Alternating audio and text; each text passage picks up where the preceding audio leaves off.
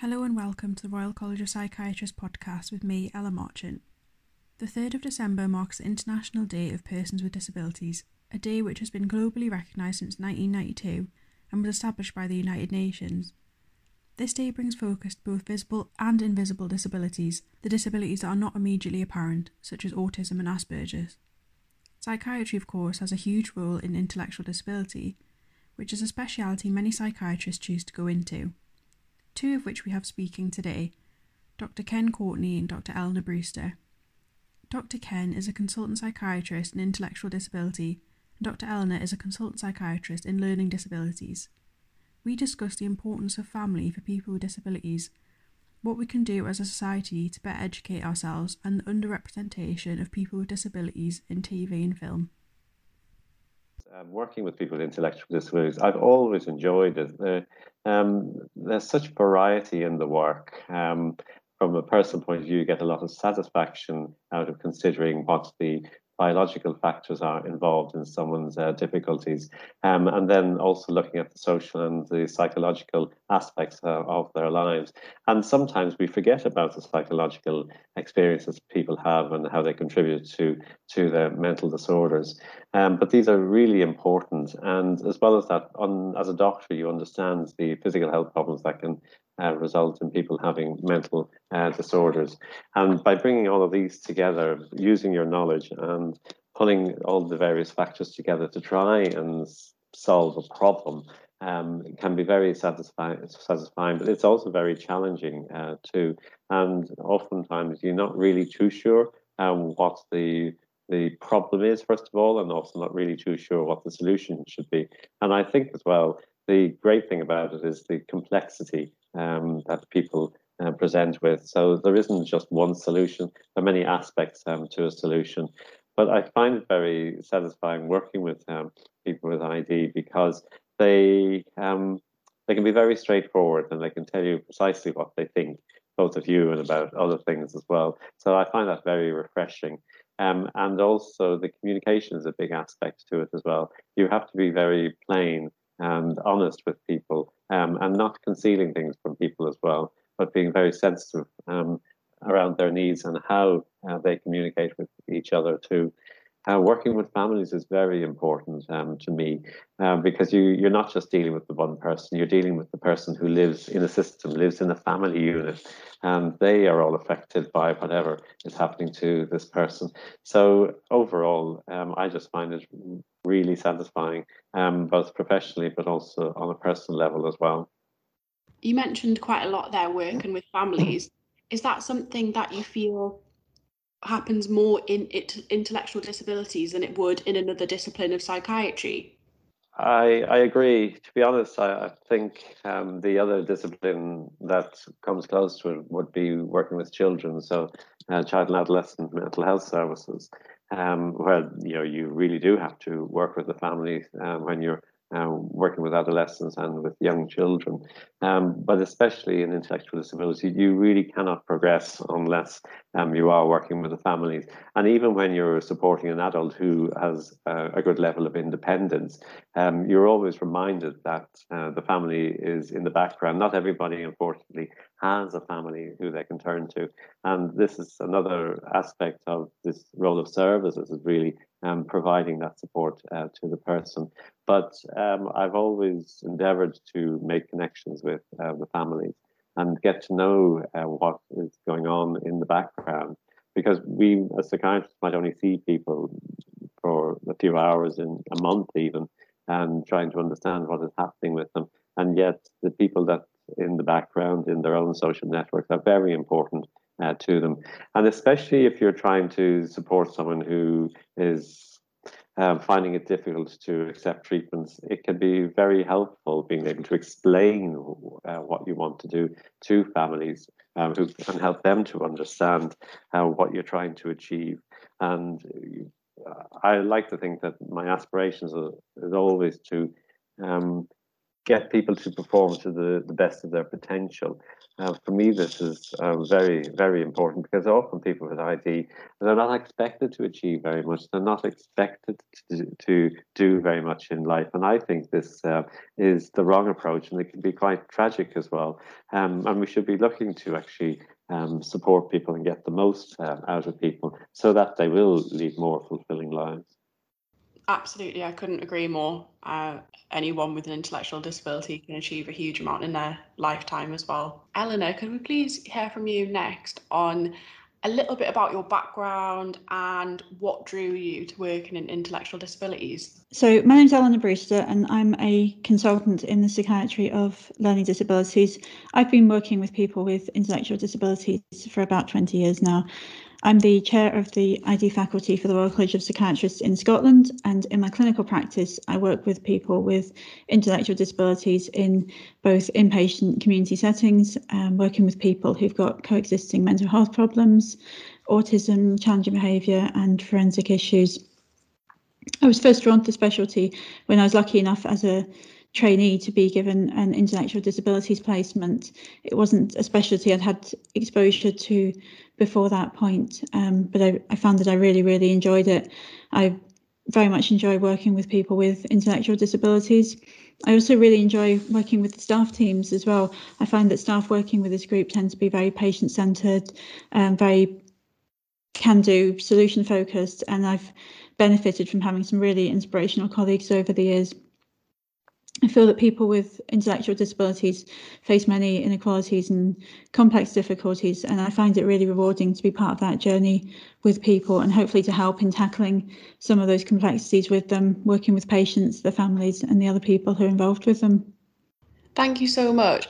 And echoing what Ken said, is working with the family something that's important to you? Definitely.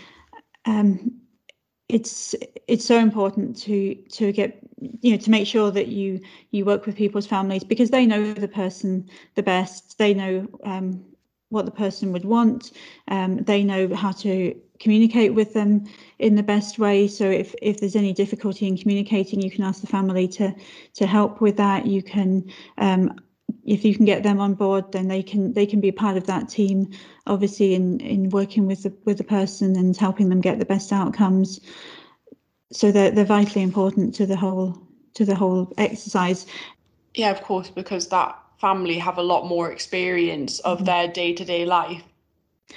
Yes yes and they, they they know them over a long period of time and so they're more able to to detect difference as well. If you if you meet somebody who's been referred to you for the first time and maybe you don't have a longitudinal knowledge of the person, then you might not know what they're like when they're at their best or when they're well, um, if they've been referred to because they've they've become mentally ill. And so having someone who has that long-term picture and who knows what the person is like when they're when they're at a good level is is really important. Perfect. Thank you so much. Uh, moving on to the next question. The theme of this year's International Day of Disabled Persons is Not All Disabilities Are Visible. As a society, what can we do to better understand and accommodate to this? I think awareness is key to understanding that not all disabilities are visible because of the often invisible nature of intellectual disabilities and autism. It can be harder for people in the population generally to be alert to the type of difficulties that somebody might be facing. That's true of anybody, isn't it? We never really know what other people are dealing with. Everybody will have interacted with someone with an intellectual disability at some time or another, but might not have realised that or might not have conceptualised it in that way.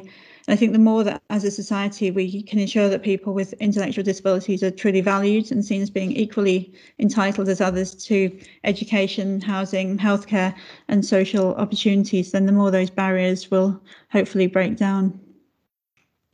Thank you so much. Ken, could we hear next from you on what we can do as a society to better understand and accommodate the fact that not all disabilities are visible?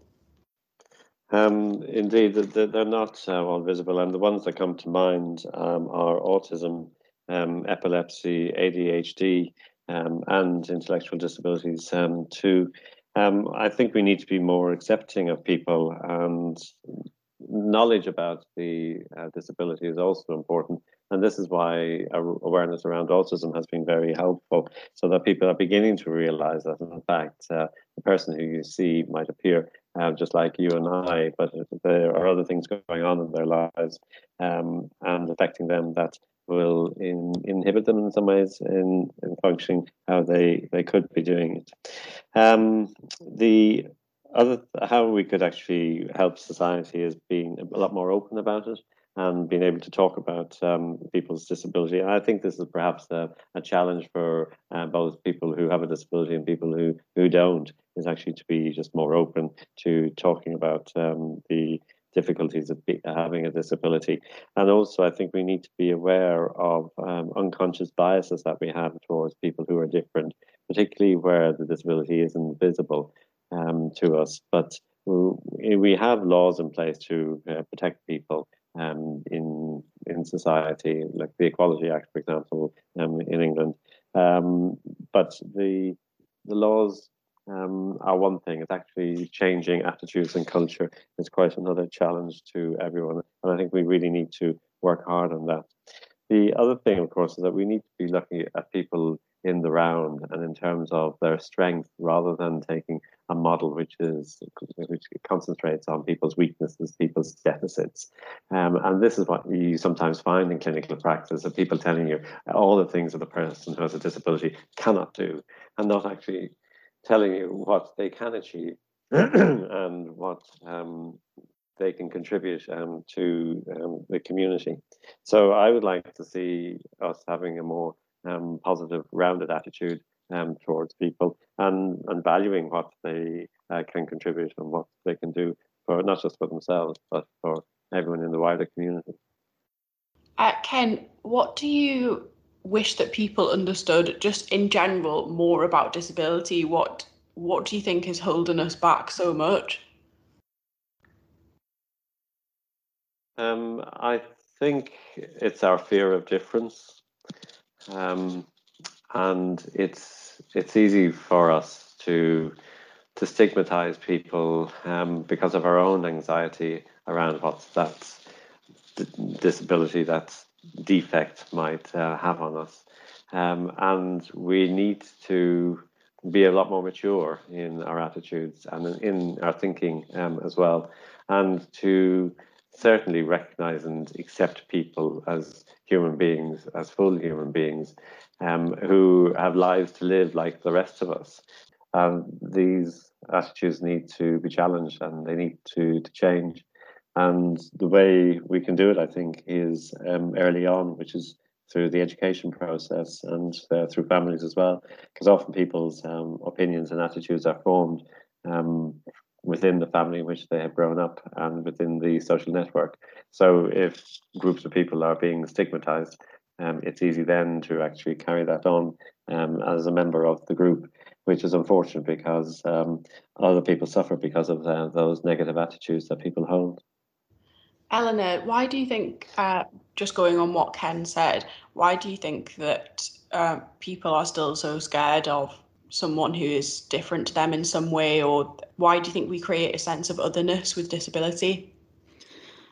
I think that people are frightened of difference, worried of it. And also, I think people are apprehensive about um, feeling that they don't know the best way to to approach somebody or the best way to communicate with them if they're not familiar with um, or, or know that they've ha- had interactions with, with people with an intellectual disability in the past. They might have this fear of not not approaching them in the right way of doing something that might might scare them or frighten them or or that might you know tr- trigger some difficulty for the person. And i think there's, there's a kind of apprehension around that for people. And that's why i think exposure is so important. If if if people with intellectual disabilities are truly you know part of society interacting meaningfully within that then then that level of, of fear and uncertainty should be less. Thank you for that. Moving on to the next question which is building on what we've already said do you feel there is enough education in schools and in the home to destigmatise disability and, in particular, intellectual disabilities? I think there's two parts to that. Uh, one is is education in the sense of I suppose speaking to people in schools, um, speaking to people and telling them about disability and about the nature of, of intellectual disability, what that might mean for the person, what that might be like for them, and what their needs might be. And the other part is is exposure to people with those with those disabilities, difficulties themselves. If if people are encountering encountering them, sorry, day in day out, then they are more likely to to have that knowledge without being explicitly taught it. So I think both both things are important. The the education itself, but also the the education that comes naturally from from being exposed to people with intellectual disabilities. Thank you so much for that, Eleanor. Ken, do you feel there is enough education in schools and in the home to destigmatise disability and, in particular, intellectual disabilities? Well, I think it is better now than it was, particularly when I was younger and growing up. Um, and of course, we have the legislation in place, the um, Disability Discrimination Act and the Equality Act to support um, protect people's um, rights as well. Um, we are we doing enough? Um, I don't think we will ever do enough. I think we will always need to um, do more because you know times change and generations change as well. And with each new generation, um, the education has to take place. The information around disability has to be repeated. Um, within family units, as I said earlier, it is important that parents um, imbue their children with the right attitudes. Um, and if they don't possess them themselves, that can be very difficult um, to um, make a difference uh, within society. So, uh, one of the good things I have noticed uh, over the last couple of years is the, the profile of people with disabilities in the media. Um, and you know, advertising advertising campaigns uh, that include people with uh, disability, I believe, are very positive. Um, I know that they have used uh, people with visible um, disabilities, uh, such as Down syndrome, in their ads. But in fact, it's it's a, it's a good method of actually educating people um, generally. Um, and I think you know the the media could move one step forward in looking at people with the invisible disabilities and how how we can understand difference um, a lot more, a lot more easily, and maybe it becoming less invisible and a bit more um, visible um, to society. The uh, but there is a problem, I think, um, in that you know social media can be very good and it can help people a lot, um, but I think it can also be quite um, damaging to people, especially people um, who are different. Do you think that there's enough representation on television, or do you think that's something that's just started recently to emerge? I feel like um, in the past 10 years, it's developed enormously, but still people with disabilities are still very underrepresented. Uh, very much so, um, and you're right. It's um, it has happened more recently. I'm not sure about ten years. It's uh, um, perhaps you know going back to such uh, films as Rain Man um, that uh, portrayed a man with with autism. Um, more recently, there have been uh, more visibility, um, not just in media, but also in uh, sports as well. Um, and you look at the Special Olympics that uh, has had more coverage, and this is where people are actually being celebrated for who they are and for what they can do. Going back to what I was saying earlier about people's um, strengths, which is uh, very important. I think um, we need to be looking at people's differences and celebrating them um, rather than stigmatizing people because of the difference, but very much um, acknowledging and celebrating them. Because um, looking again at people, we need to be looking at people in as the sum of all their parts, that is, rather than concentrating on one particular aspect of them because one part does not define their personality, it doesn't define who they are. And I think this is what the disability movement is saying is how they want to be defined, and they do not want to be defined specifically by their disability. Um, they want to be accepted as people who actually have another aspect to their character, um, whether it is autism, whether it is an intellectual disability as well. So I I do feel that uh, we have quite a bit to do. Um, and going back to what I mentioned around social media, I think social media can be very good. However, it can, it can also be used as a weapon. Uh, what I mean by this is where um, people are being bullied on social social media, and bullying can happen in schools, but it can also happen um, outside the schools and in society generally. And we really need to watch our behaviour. And anyone who is engaging in such behaviour, it needs to be called out, as they say, and it needs to be highlighted. And um, and people really shouldn't be allowed to um, stigmatize people, to accentuate the difference from other people, uh, and to criticize it. This is just not acceptable. So, uh, as I said earlier, I think um, celebrating differences is very important, and uh, we need to do a lot more of it in society. Yeah, I absolutely could not agree more. Eleanor, do you feel like people with invisible disabilities are uh, in any way represented in film and TV? What is your perspective on that?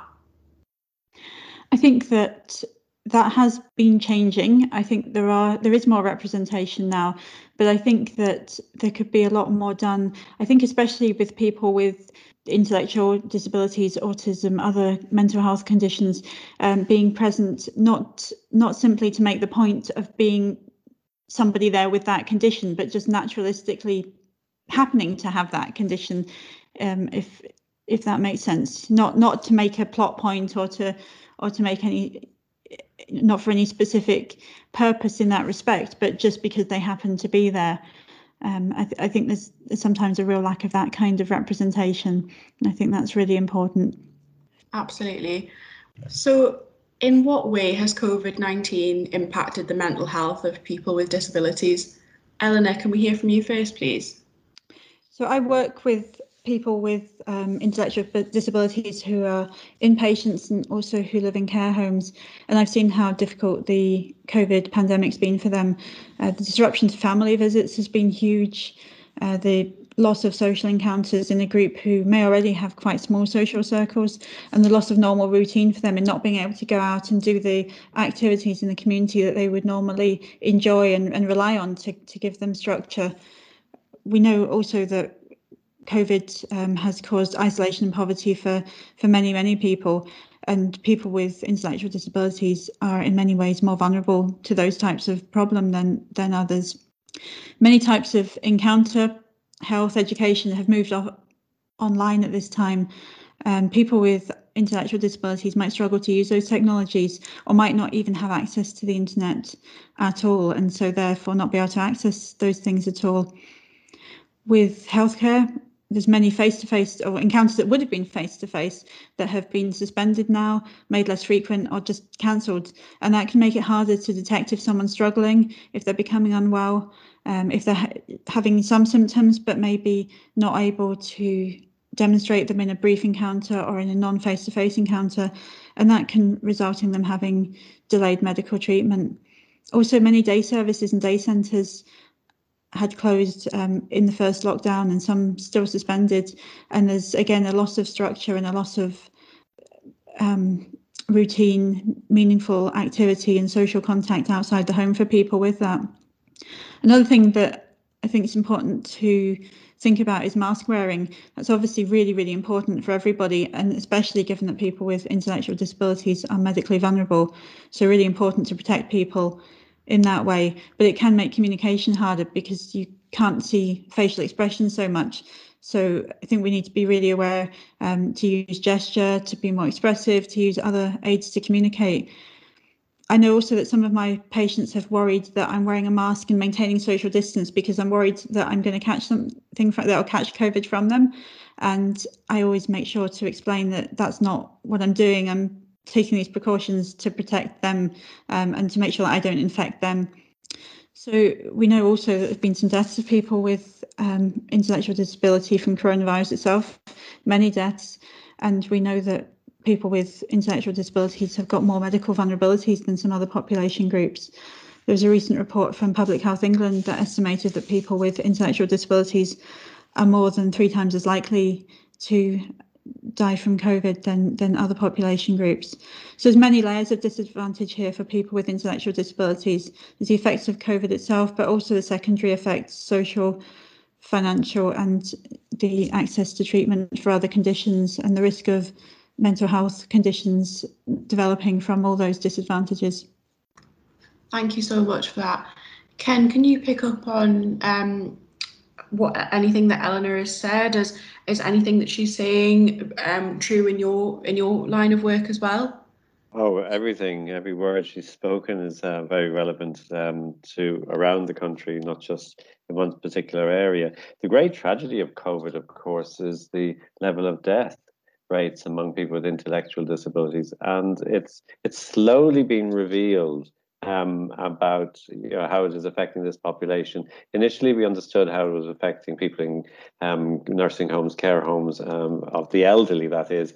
But you know, again, it was a hidden population. People weren't really tapping into it. And it's only now that we're beginning to learn about the impact that it's having um, on people with uh, ID. And it's and, you know it's shockingly high the death rate uh, among this group of people. Um, and it's it's we need to be aware of it and we need to be protecting people. As Eleanor says, you know, she wears a mask for very good reason. It's just to protect people's health. And it's so important that we communicate that message to the families and also people with intellectual disabilities uh, too. Um, in terms of the impact it's having on people's mental health, a lot of it I've seen is uh, down to the isolation and the usual structures and routines being lost, being withdrawn, especially if people are evading of you know a day service in their local area or a club that um, is regularly open, and when that no longer exists you know, a person's meaning for life um, might also be diminished because of it. Um, and especially if you don't understand why things are being done and you can't articulate how you're feeling about it, that can have a real knock-on effect and a real impact on your mental health, leading to you know more anxiety, uh, more low mood. And we saw uh, quite a bit of this um, during the lockdown. But it doesn't just affect the person; it also has a big impact on their support network, whether they're living in a supported living environment or living with the family. And families have lost out as well because of their caring obligations um, towards um, their adult child, for example, um, with an intellectual disability, and how to keep them going during a very difficult time, which is affecting all of us. Um, so there's a, a lot of demands have been placed on people, um, on all of us, but I think they are just um, even greater uh, if you have an intellectual disability, and and especially if you don't fully understand why things um, have changed and why you can't do things like uh, you used to do. Um, and as I said, um, how you communicating how you're feeling. But um, overall, uh, COVID has had a huge impact on the lives of people with intellectual disabilities. Um, Eleanor, as well, before you talked about the stopping of family visits or the difficulty that family have visiting people with intellectual disabilities and the importance of family is something we've talked about throughout this interview. What uh, what could potentially be put in place so that families can still visit? So I, th- I think one of the really important things about about this has been that it's it's not just about the the protections that we try to um, put in place for our patients, but also that a lot of the families are really, really concerned uh, because we, we could do our best to try and make reasonable adjustments to make sure that the that the person could have a family visit in whatever way possible, for example, meeting in outside space, maintaining social distance. But with a lot of my patients, I've found that their families don't want to expose them to that. They're worried that that would be more distressing for them than than not visiting at all and so even when you when you even when you do your best to try to get past these difficulties they can still remain in a, in a very real sense for the people. Ken what do you feel could be done differently during covid to uh, increase the socials that what we talked about earlier social circles? What do you think could be done during covid to make sure that people with intellectual disabilities, people with invisible disabilities still get social contact and contact with their families? I think we need to be a lot more creative around the whole issue and concentrating on the connections, the social networks that people have. And we're using technology, and uh, which is very useful. And as Eleanor said, not everybody has access to it. So I think we should be um, facilitating people's access, you know, and in, empowering them to actually use um, new technology, um, teaching people with intellectual disabilities how to use laptops, how to use uh, Zoom, um, is very would be very beneficial uh, to them. But also raising um, the level of connection that people have And sometimes the barrier is not necessarily the person with the ID, but those around them, the families and the support uh, workers as well, who again may not be terribly educated in using technology. And I think we need to be helping people uh, to make those connections um, because it, this is how things are going to go in the future. Um, so once COVID has passed through, um, it, we're not going to go back to how things were 100%. So we will be using these tools and everyone, support workers, uh, families and people with ID um, need to be helped to use them more productively for them. But it's it's one thing having a screen relationship with someone, and um, it's quite different from actually having an in-person relationship uh, with um, each other. And and this is something that we can't lose sight of. And Eleanor, you know, highlighted that where it is, you know, families do want to connect with people, they do want to see people, but they have their fear that they could actually um, endanger their lives. So we need to think around it um, a lot more. Um, in where I'm working at the moment, one thing that is actually very useful is having organised walks um, for family members and with um, sometimes with staff as well uh, to support people and be able to maintain that uh, level of social distancing. But for people to actually engage in a joint activity uh, can be very uh, beneficial to everybody. One thing I just did want to uh, remind people uh, that has happened uh, during COVID is because of the impact of COVID on people's mental health, um, services have been using more medication than they were. And of course, um, the thrust of our practice over the years has been to reduce uh, a reliance on medication and what we call psychotropic medication um, to help people with how they're feeling and with their behavior as well. And we have been trying um, very valiantly over the years to actually reduce the reliance on this. And we've had quite a bit of success. Um, unfortunately, with COVID, um, we found that families and carers are asking um, for more medication to uh, help people with intellectual disabilities. Um, and this is one of the unfortunate consequences of it, and partly because the usual structures are not there. So the usual um, sources of support that people get through, whether it's psychology, whether it's through social care support or even nursing support, um, isn't there. And now it's being substituted with medication. I certainly hope that um, once we're through the pandemic, that this will will change and and we will move forward and will not be relying so much on medication to support people. That's quite surprising. I didn't actually know that. So, who decides that uh, medication is going to be increased? Um, well, it's a it's it should be a joint decision, a joint decision between the prescriber, um, who's often the psychiatrist or the GP, um, and the the carers and the person with an intellectual disability, if they have the capacity, the mental capacity to understand um, the issues. Um, and colleagues have said to me that you know they have try to resist it, you know, whether it's increasing a dose of medication or introducing um, a new drug. Um, and, and yet you have families and support workers coming back to you and saying, we really need something. The person is very, very distressed.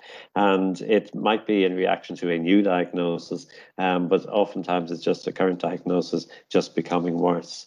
Um, and um, colleagues have reluctantly um, prescribed uh, medication and extra medication um, as well because what what can they do? Um, this person's terribly distressed, and also the fact that their placement where they're living, whether it's with the family or in an independent placement, could be at risk of um, breaking down, and the person could end up going into an inpatient service, into a hospital, and that is not what we want to happen. And simply because you know they weren't able to uh, be supported in the community.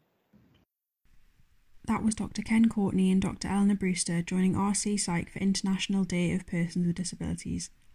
A huge thank you to both of them for taking the time to speak with us. If you would like more information about a career in intellectual disabilities, please go to our website and select Become a Psychiatrist. Thank you for listening.